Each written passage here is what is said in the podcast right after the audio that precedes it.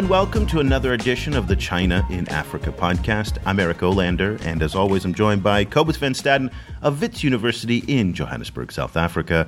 Very good afternoon to you, Kobus. Good afternoon. Kobus, today we're going to return to the story in South Sudan. It's been a while since we've talked about that. Unfortunately, the situation doesn't appear to be much better, but it is one of the most interesting stories for you and me, Kobus, because it is really the petri dish for Chinese foreign policy. Because so much experimentation has been going on over there in the past 3 or 4 years. The deployment of combat troops by the Chinese government to South Sudan.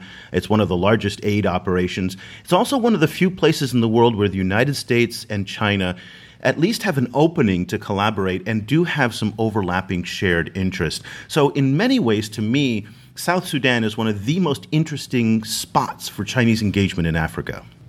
Yes, it's also complicated by the fact that it's a massive oil source, and Chinese oil companies are very active there. At the same time, there's also increasingly Chinese arms flowing into that area. So there's a bunch of different Chinese actors all working there, sometimes together, sometimes against each other. Well, to find out more about this, we are thrilled to have on the show for the first time Antony Loewenstein, who reported from South Sudan from January all the way through to September of last year and did quite a bit of writing about it, not only just about the Chinese, but about the general situation. For those of you not familiar with Antony, he's an independent journalist and a columnist for the Guardian newspaper in Britain. There's a Guardian in Nigeria, so we always want to make sure we're very clear on that.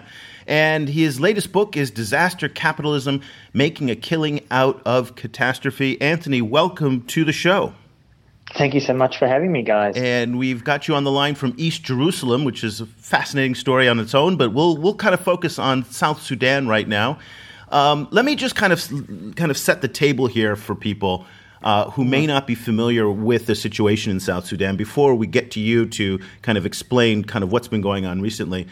Listen, in December 2013, violence kind of really, the big violence, I think, of the modern era broke out in Juba, the capital, between President Salva Kiir's faction, who is from the Dinka tribe, now correct me if I'm wrong here, Antony, and those loyal to his former vice president or deputy, Riek Machar, and he's mostly Correct. From the Nuer ethnic group. So this is as much Correct. A power kind of struggle between the two as it is an ethnic struggle. It has turned into really one of the world's hellholes. And you write in your reporting that, you know, it is worse than almost anywhere else in Africa in terms of the situation. That puts it in the kind of top 5 most hellish places on the planet. There are 12 million people who live in South Sudan. A staggering 70% face severe hunger. Now, to help kind of challenge all of that, the United Nations has sent a massive deployment. 12,500 Blue Helmets are on the ground from countries all over the world. And China is playing a very big role in that peacekeeping operation. So, Antony, let's start the program today by giving us kind of, you know, paint the picture for what you saw just a few months ago in South Sudan and try and put China in that mix. So South Sudan, for those who don't know, became independent in July 2011. Long story how that happened, but essentially Sudan had Sudanese forces based in Khartoum had fought for many years with forces in the South Sudanese part of the country.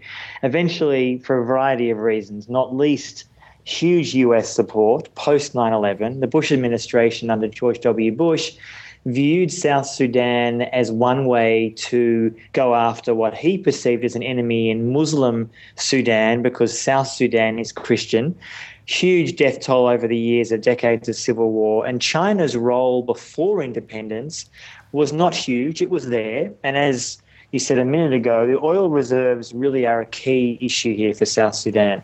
When Sudan and South Sudan split in 2011, most of the oil went to South Sudan, and Sudan was pretty unhappy about that, but that's how the line was drawn. China had influence, had oil companies, had sent weapons and other armaments to South Sudan soon after independence. As you said, when the war broke out in late 2013, and tragically this really is about two men and their power grab. I'm not suggesting, having spent time with it, there's not grievances and poverty and dispossession. All that is true. But China's role at the time when the conflict broke out was slightly bewildering. In other words, their main goal was oil and energy. And at one point, at the high point of South Sudanese independence after independence in 2011, I can't remember the exact figure, but it's somewhere like between 2 to 3% of oil that was going to China was coming from South Sudan, which is not a huge amount, but still a lot, considering how much oil and energy China requires and needs. As the war escalated from 2013 to this day, and we'll get to the current situation in a minute, China's role, I guess you could say, changed and evolved. I think Beijing in some ways has a quite curious relationship with Africa, which I know your program talks extensively about. And I think leaders in China certainly saw South Sudan as an opportunity to both increase their influence in a country where the US used to have influence, and without America's support there would arguably have not been a South Sudan today. And I think its involvement in sending roughly just over 1,000 peacekeepers who arrived, they come in different stages, but roughly they started coming in late in 2014, and they're now all there helping in various ways. The peacekeeping mission, I should say, in South Sudan has been both a disaster and also essential, and we can get to that in a minute if you like. But I think China's role has really been almost an experiment in seeing what role, if any, a more, I don't want to say aggressive, but a more assertive global playing role Beijing could have in a country where the rule of law and violence is off the chart. So recently you wrote a piece for the Australian magazine Overland where you said that essentially South Sudan has now become a proxy war with China and Israel arming the South Sudanese government forces and Sudan's Omar al-Bashir arming the rebels. I wonder if you could unpack that a little bit, because at the same time, China is officially also a long-term ally with Sudan, right? Absolutely. This is the typical murkiness that envelops South Sudan.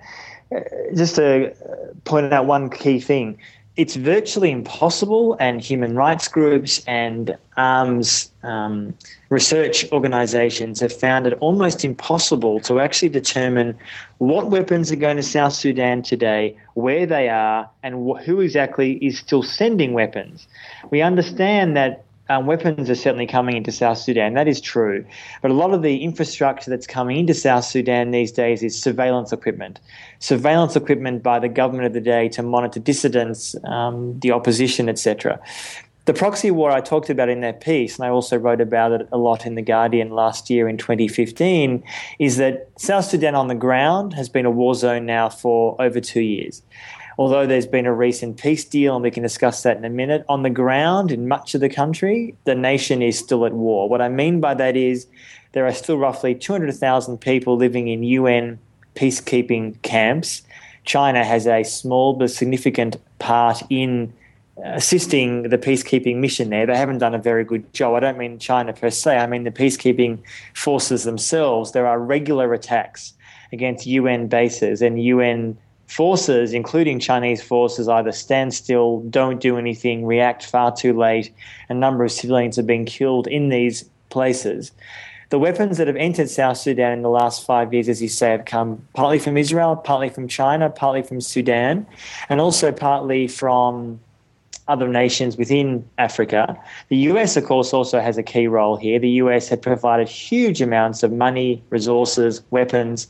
But once the country started falling apart from late 2013, America took its eye off the ball. In other words, there was huge interest, there was huge passion.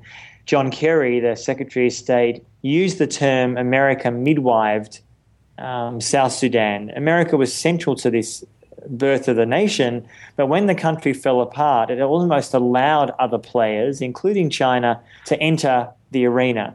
And that's led, I think, today in 2016 to an incredibly ugly environment where you have a country with virtually no infrastructure, very, very poor roads. There's about 2% of the country that has roads. Half the year the country is inaccessible because of the rainy season. We're currently in the dry season now. Violence on a scale, as I wrote in my piece and I also wrote in The Guardian last year, violence on a scale that, and having spent time in Afghanistan and Pakistan and various other conflict zones around the world in the last decade or so, parts of the Middle East as well, the extremism of the violence there. It's not religious extremism, just to be clear to listeners. Well, yes, the majority of South Sudanese are Christian, but they're not really committing these crimes because they're Christian. Like, it's not like Boko Haram, for example, who see a lot of their behaviour as, in their view, coming from Islamic scripture. South Sudanese fighters are not doing this because they're Christian there. It's a brutal civil war that involves mass rape, the burning down of villages where women and children are being burnt alive, and the use of Chinese weapons and surveillance along with Israeli and American weapons and infrastructure has fueled the war to this day. And there's no accountability whatsoever to change that. And that's where we are today in 2016. Well, I just want to make one very minor point of clarification here, which is that when we say the Chinese are selling arms to one side or the other, I think it's important to kind of make a distinction between the Chinese government and Chinese kind of military contractors, which, incidentally, companies like Norinco happen to be state-owned companies, but not necessarily kind of working in conjunction with the political or diplomatic side. And that was a situation in South Sudan we encountered. Kobus, was that about 2 years ago where the ambassador to Beijing on Al Jazeera said, we will put an arms embargo now? And then like 2 weeks later, they found $38 million in small arms from Norinco. Yeah. It was this test case of how the Chinese government and Chinese state-owned agencies frequently don't communicate very well. And the government is sometimes blindsided by what the state-owned companies do. That's right. And so again, I think it's just important for everybody to understand there are a lot of moving parts here. So, it's a fair point. Yeah, and so let's kind of talk about China's interest in South Sudan. And I'm going to put a couple different kind of topics out there. Pick whichever ones you want to focus on. So number one, there's oil there. And you said there's a sizable amount of oil. The two largest oil exporting regions from Africa, one is Angola and the other are the Sudans and the combination. And it's interesting because Sudan and South Sudan have to work together in order to get the oil out. South Sudan is where the reserves are, and the refining and the processing of the oil happens in Sudan. And the pipelines go in between the two. And China's kind of built up that entire infrastructure, so it's got a vested interest in keeping that system going. It's got a diplomatic interest. They've put more diplomatic capital into South Sudan than I think any other African country. Zhong Jianhua is the kind of special representative for the Chinese Foreign Ministry in Africa. He spends probably more time in the South Sudanese issue than any other. Obviously, there's a military contracting relationship. There's a political relationship.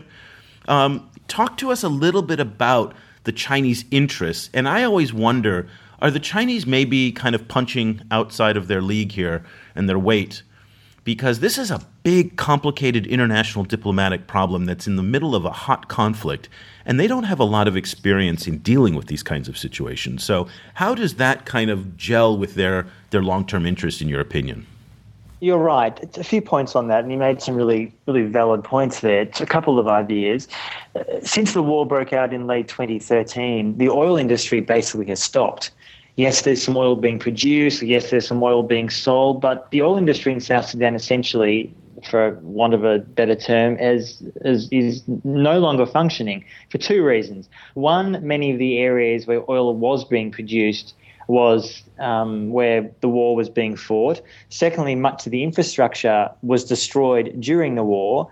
And ironically, in the last few years, the South Sudanese government tried to hire Eric Prince, who, as listeners may be aware, used to run the company Blackwater, the American military contracting company, who no longer owns Blackwater, but now runs a company, which I'm sure your show has touched on, called Frontier Services, which does infrastructure work and military contracting around Africa. They tried to hire Eric Prince to rebuild that infrastructure, which hasn't had much effect, is the long and the short of it. So China, you could argue, either has a longer-term view or was hoping that the oil industry would not collapse as quickly as it did when the war began. In terms of China's diplomatic abilities to gain influence or otherwise in South Sudan, the truth is that the parties that eventually brought the warring sides to the table in South Sudan, though most of the negotiations happened elsewhere in Ethiopia and other parts of Africa, in Nairobi, China's role in that was minimal, at best. Now, that's not to criticize China per se by any means, simply to say the ability, willingness, interest, very hard to know, of China to actually seriously engage the warring parties to bring them to some kind of peace agreement was minimal. The African Union had a huge influence, although it took them years to bring anything to fruition. And even now, this so-called peace deal is on its last legs. The US said a lot of strong things. President Obama was in Africa, as listeners will know, last year, in Nairobi and elsewhere, and made some very strong statements about South Sudan, but there wasn't a great deal of diplomatic follow-up.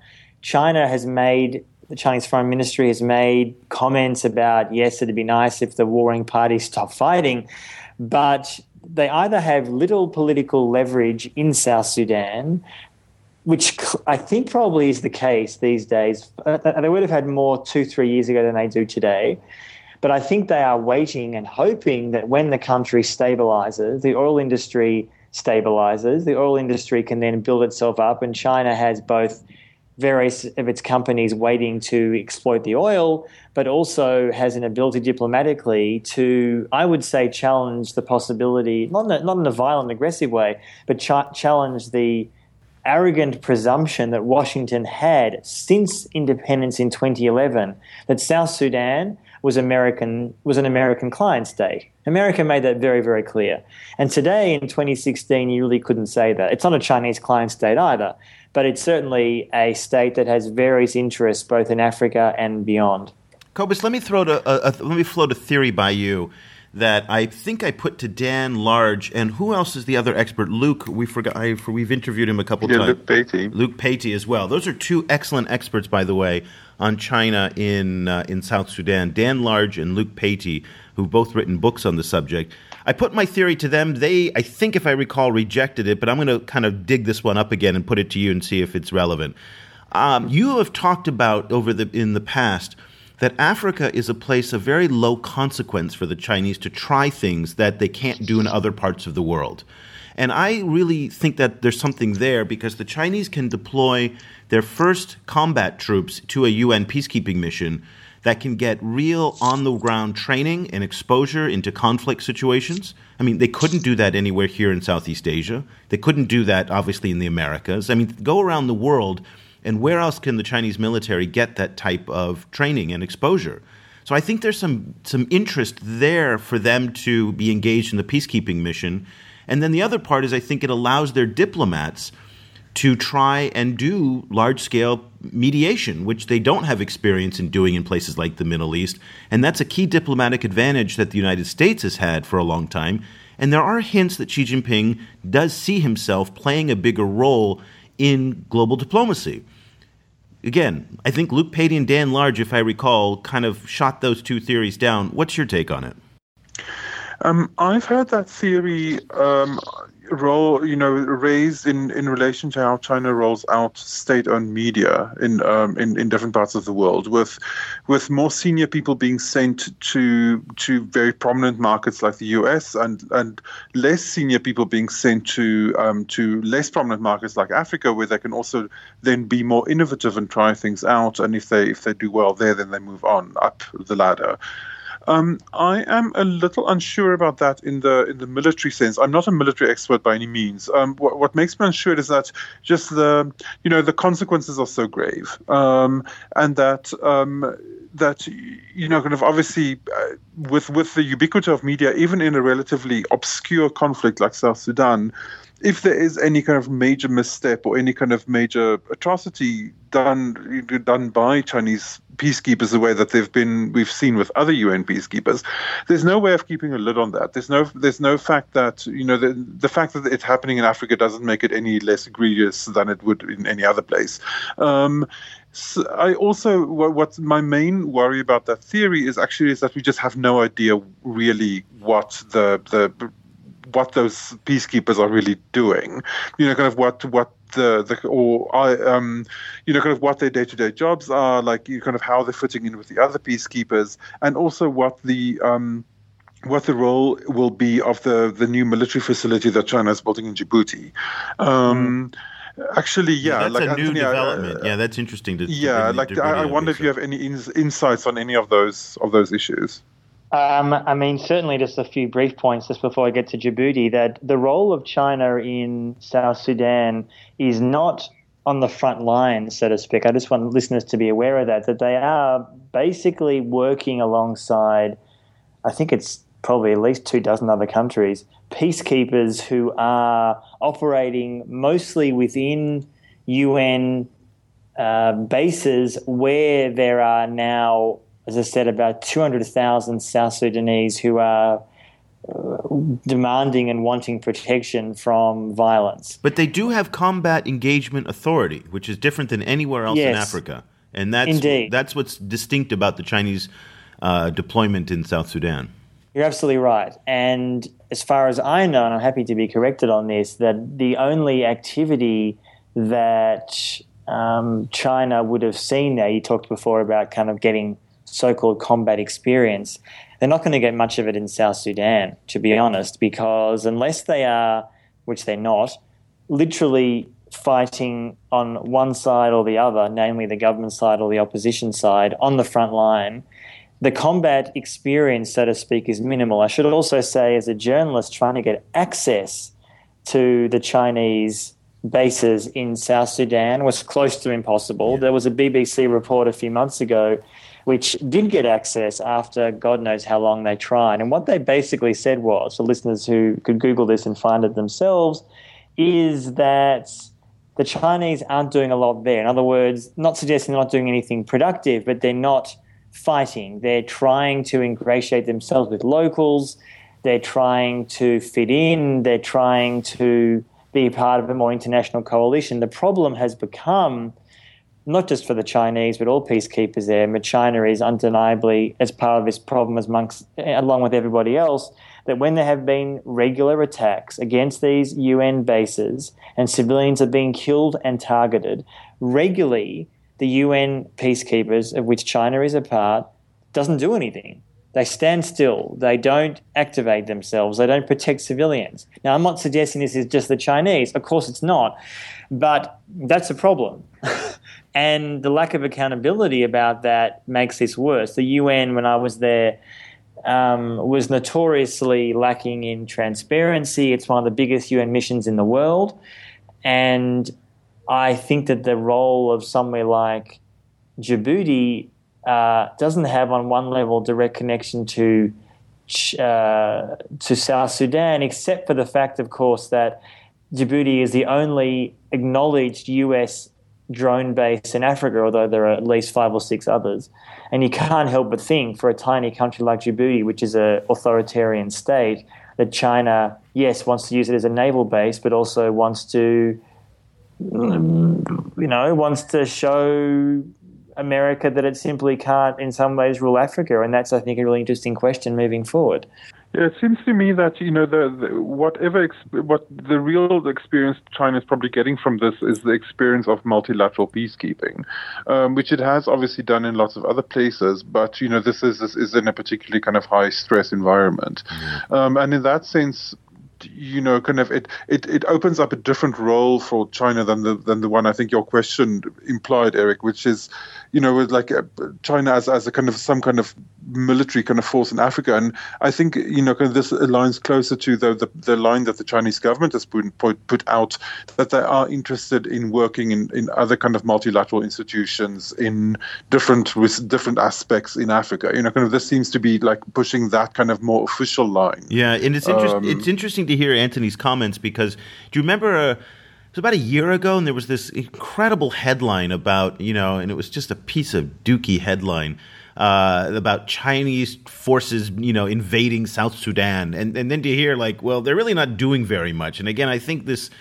really highlights the huge gap between the perception of the Chinese in Africa as kind of a colonial invading force and the reality, which is, well, they're not really doing very much, and they're inside the wire. They're not actually engaging. Not to say that, again, that they're doing what's in the kind of rules of engagement for the UN mission there, but they're certainly not kind of living up to everybody's worst kind of, nightmares. Let's close out our conversation with just some kind of, big picture kind of thoughts on this. Listening to you describe the situation in South Sudan, really reminds me in many ways of the situation in the eastern DRC. And in the DR Congo, you have the largest UN peacekeeping operation in the world. The UN peacekeepers are hardly effective. They're not very, well equipped, not very well funded in the sense of for up to the tasks that they have to face. The level of desperation that you describe in South Sudan is comparable in the Eastern Congo. And I think the last part is there's a sense of hopelessness. You, in your piece for Overland, kind of, tried to leave us with some optimism. Let me just kind of quote, what you wrote. You said, without concerted international pressure to cease the violence and to establish accountable trials and a South African-style Truth and Reconciliation Commission, South Sudan is destined to remain mired in conflict. Its determined people deserve far better from the major global powers that are just a few years ago, that just a few years ago, promised them the world. I kind of take the point of view that, that is wishful thinking to have that kind of South African-style Truth and Reconciliation Commission. I think you're probably along those same lines. And the rest of the world, let's just be honest here, doesn't care. I mean, we don't care about the Eastern Congo, and we don't care about South Sudan. Even if there is oil, well, there's lots of oil in the market today. It's not that important. And I think that these places are going to just keep being flushed down the sewer. No one's going to care. The Chinese, at the end of the day, don't care any more than the Americans. They're there for lots of different, reasons. A few of them have to do with actually helping the people. That's my kind of depressing take on it. Kind of when you look at the situation in South Sudan, as someone who spent months there and reporting on it, what's your kind of honest take about, the future? It's hard to be pessimistic. Sorry, let's say that again. It's hard to be optimistic. Important difference. Very hard to be optimistic. And the reason I say that is for a few quick reasons I'll explain. The education rate in South Sudan for girls is about 15%. For boys, I think it's about 20%. Now, that figure almost on its own makes any kind of future for a country, frankly, close to impossible. That's one fact amongst many others. As you say, the global powers are disinterested. Yes, oil is important. Yes, strategic positioning is important. Yes, the US saw South Sudan, certainly in 2011 and the years post 9/11, as some kind of reliable ally in the so-called war on terror.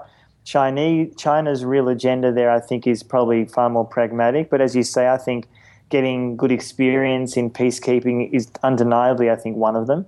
I think also the real issue is, and I found this a lot going around South Sudan, and this was not unique to South Sudan, having traveled a lot around Africa in reporting last year, there's a lot of suspicion about China's motives. And I think that came from a place mostly of ignorance. It wasn't based on South Sudanese person had met a Chinese person and thought this person was awful. It was nothing like that. Most of them never met a Chinese person at all.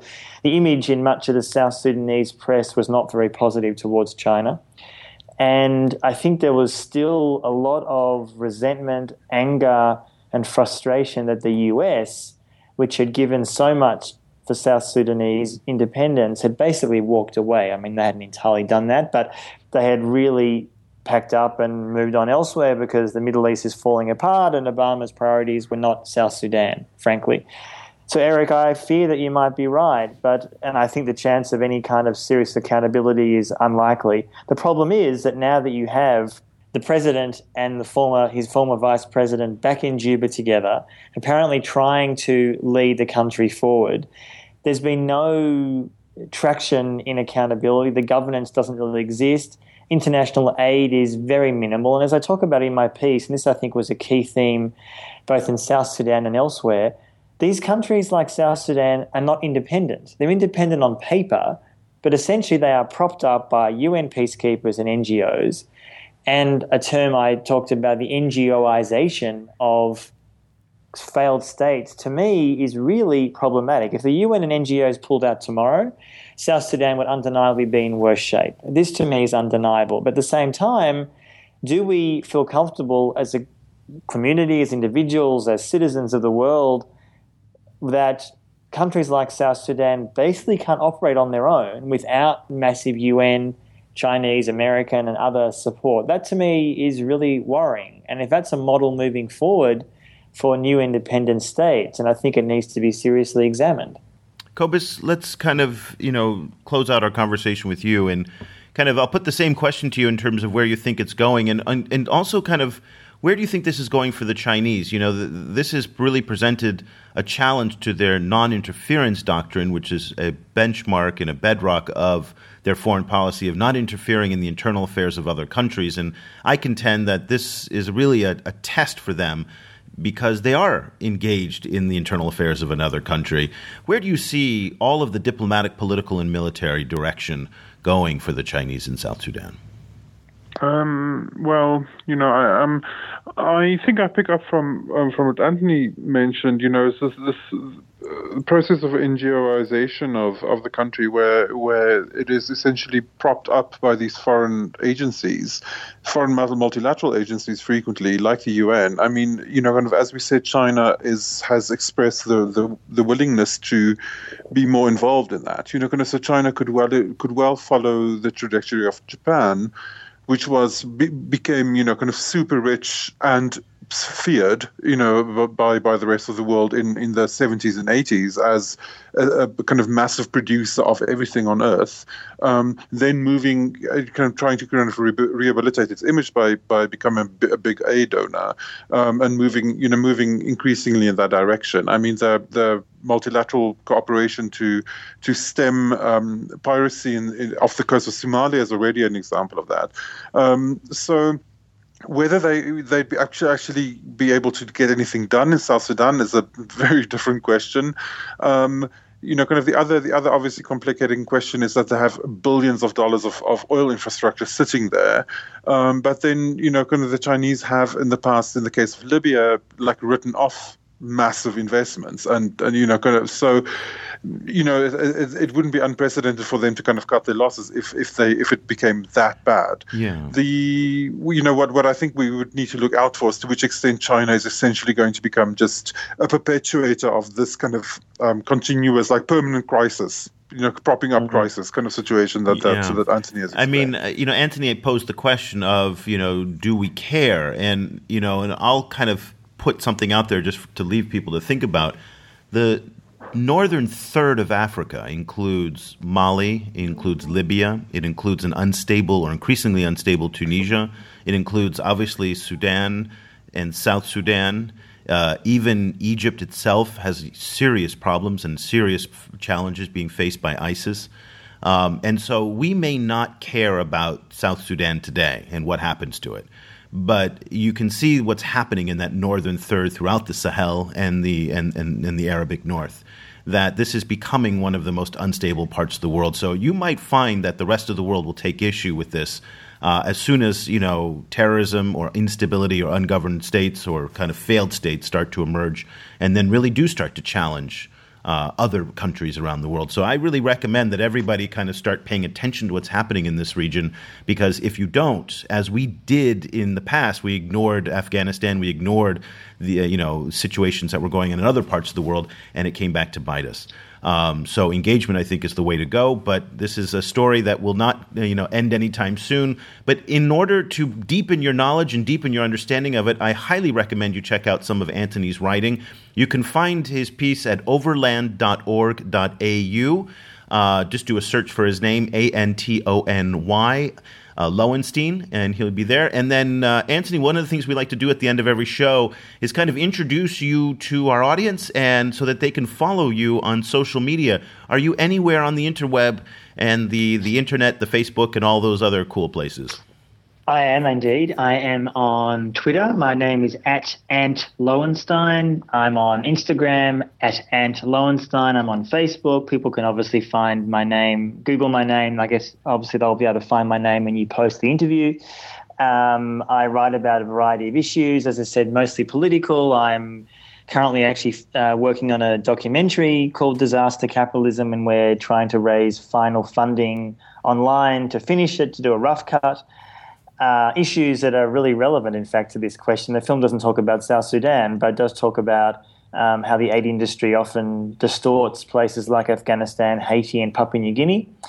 And I'm based in Israel, Palestine, so as any listener will know, there's 1,000 stories, and I think often the media doesn't cover them too well, so I'm trying to do something a bit different here, and I've spent time here before over the years. So I'm online, easily found. Excellent. Yes, please find me. Thank you so much for your excellent reporting. We hope to have you back on the show again very soon.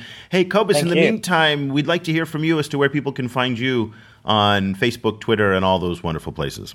You'll find me on our Facebook page, which is facebook.com/China Africa Project. And there we have this 24-hour constant feed of China Africa news items. I'm also on Twitter at Stadnesque. That's Stadnesque. And Kobus, I want to give a little shout out. We have a whole bunch of new friends to the China Africa Project.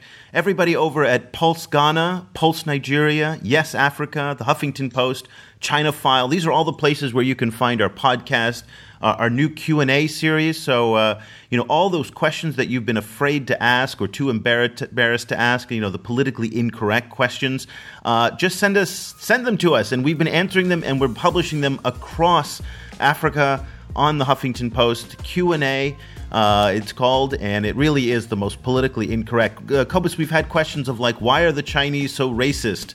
We had a question of why don't more from a Chinese businessman. He asked you the other day about why don't his workers want to work overtime and go to church instead? And these are all the kind of basic kind of questions that everybody wants to know. And we'll give you our best take on it. And if we can't answer it, we'll point you in the right direction. Just send us your questions to questions@ChinaAfricaProject.com.